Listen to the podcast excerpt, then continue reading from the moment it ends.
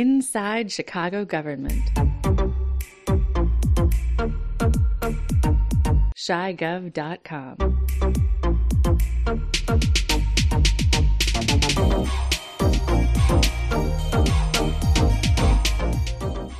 Welcome to another in a series of episodes about and sounds of Chicago government. I'm Dave Glowacz. In this episode, you'll hear a Chicago Police Department sergeant reveal the unsafe and unhealthy conditions at the police station where he works. The sergeant gave details of the decrepit state of the West Side's 11th District Station, 3151 West Harrison Street, at a November public meeting of Chicago's Community Commission on Public Safety and Accountability. The meeting took place on November 3, 2023. The Commission, which began work in 2022, is the newest of a handful of City of Chicago efforts that are working to make the police department more accountable and responsive to Chicago's residents and to streamline the department's operations. The audio starts with Commission member Yvette Loizon. That's in the standard version of the episode you're about to hear. In the premium version, which you can get by subscribing at chigov.com, you can hear Commissioner Loizon give context for the sergeant's report and tell why the Public Safety Commission has delved into this area of concern. You also hear me explain some complicating factors about the police station's building. Here's the standard episode. I went to the 11th district last week and I have sounded like this ever since. We are going to kick off our officer wellness presentation with a guest that has been very gracious in um, deciding to join us today. His name is Sergeant Defferville. If I told you the ways in which we tracked down Sergeant Defferville, you would think that we were the CIA, opposed to the Community Commission. Sergeant Defferville has been a Chicago police officer for over 20 years. He brings a unique perspective of what rank and file officers are experiencing every day on the job. And on a personal note, I just want to say that Anthony and I went to visit some districts last week. As I said, we went to the 11th district. I caught this. But when we were there, what we heard from multiple people was that Sergeant Defferville was a person in that district who had really made a difference for police officers and was a really committed police officer, not only to his colleagues, but to the community. And multiple people told us, you have to talk to this guy. So we are very happy to have you here tonight. Thank you for coming. Thank you. Thank you all so much. Commissioners, thank you so much for having me here tonight. Uh, Superintendent Snelling, Alderman O'Shea, uh, and our community members and advocates of the community. Thank you for coming out. So I'm going to start off by talking about mental health and how integral it is as a component in our job. I'm a human being. Okay. And I'm a human being that believes in preservation of all life and sanctity of all life. Okay. The 11th district is the busiest district in the entire city, arguably the entire nation when it comes down for calls for service, violent crime, your forcible felonies, your part one offenses. Okay. These are all your substantive crimes that have extreme impact on our citizens, of course, but our officers also as well. When you study for a promotional exam in the Chicago Police Department, they break it down with frequency and criticality. How frequent does the call happen? How critical does it happen?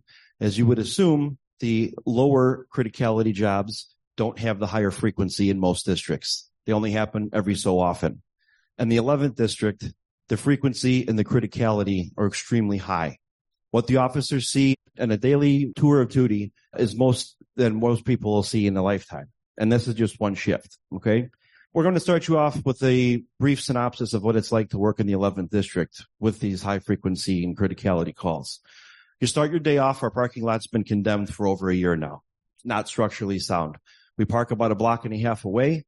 We traverse down the side street where a police parking lot is also part of an alley. The parking lot is not configured correctly. There's a pothole in it about the size of this entire section that can swallow up a whole squad car our vehicles are being damaged every single day because you can't manipulate your vehicle in the in the uh, parking lot. You traverse through feces that are left behind from community members and from some of the people that are in front from all the migrant tents that we have because they don't have facilities. Again, I have preservation of life values. I have sanctity of human life values. I don't know what I'm supposed to do about it. I try to do what I can to help out those community members every day, but this is just traversing into my workplace. When you get in the building, you're immediately greeted by all the ceiling tiles down that have been leaking for several years. I've been a sergeant there for seven years now. Nothing has been fixed. The bathroom was caught on fire three times since I've been there. We had one major roof fire. The city plumbers come in. They do what they can just to correct the problem, putting a band-aid on an arterial bleed. For those of you know, hemorrhaging out water or anything, it's not going to be fixed with a band-aid or a roll of duct tape in this case. There's been several things that have been neglected. Now, what does this all relate to when it comes down for us?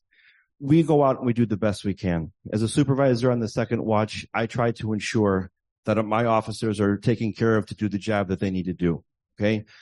Police wellness and mental health wellness is an integral part of policing across the board we can't do our job effectively. We can't go to those umpteen hundreds of disturbances with clients and with people that are suffering from mental illness.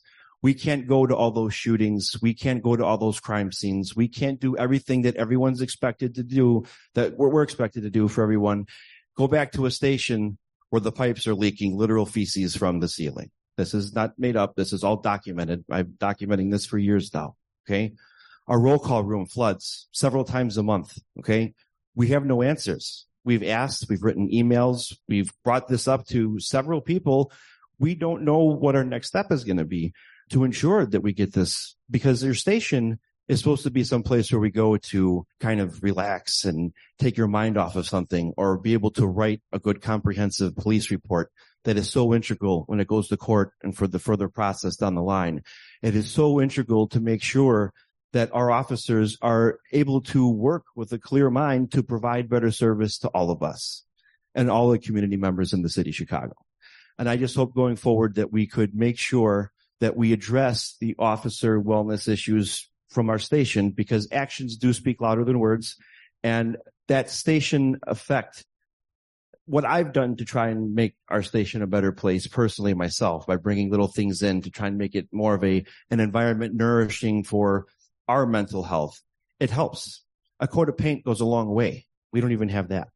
So I thank you all for your consideration in this and thank you so much for allowing me to come speak in front of you. It's a true pleasure. And thank you everyone. Have a great evening. What's that, sir? Well, you, are right. I, I, don't know. I, have asked several times who even owns the building.